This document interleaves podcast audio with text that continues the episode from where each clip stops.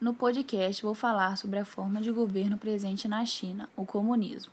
Sua origem histórica teve início em 1911, com a Revolução Xinhai, que garantiu a queda da monarquia na China e foi instalado um governo provisório, implantado por Sun Yat-sen. De 1912 até 1927, a China passou por tentativa de golpe militar e tentativas de restauração da monarquia. A partir de 1917, com a Revolução Russa, o movimento socialista ganhou força dentro do território chinês e então, em 1921, foi fundado o PCC, Partido Comunista Chinês, por Sun Yat-sen. Logo, ele morre e Chiang Kai-shek assume a liderança do partido.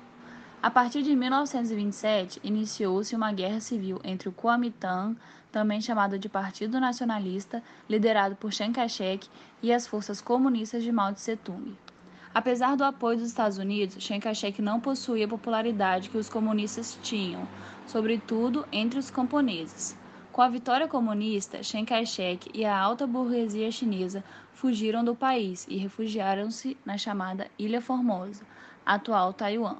Com isso, no dia 1 de outubro de 1949, os comunistas fundaram a República Popular da China e iniciaram todo o processo que transformou a China em uma nação comunista.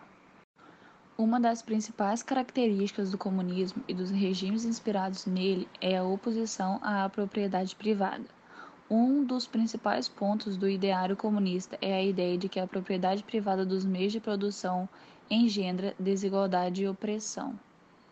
A doutrina comunista opõe-se à existência de classes sociais e à desigualdade social dela decorrente. Segundo os comunistas, todas as pessoas deveriam ter os mesmos direitos.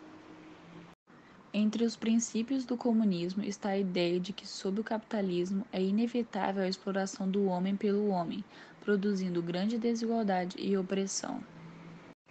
No segundo momento, o exemplo aplicado do comunismo atualmente é a China, e seu atual sistema político é denominado como socialismo de características chinesas, e tem como pontos positivos a oferta de atrativos para a entrada de recursos em formas de investimento no país, uma sociedade mais justa e é marcado por uma economia planificada, ou seja, predominância das empresas estatais e inexistência da concorrência empresarial. Além disso, apresenta uma grande oferta de mão de obra de baixo custo.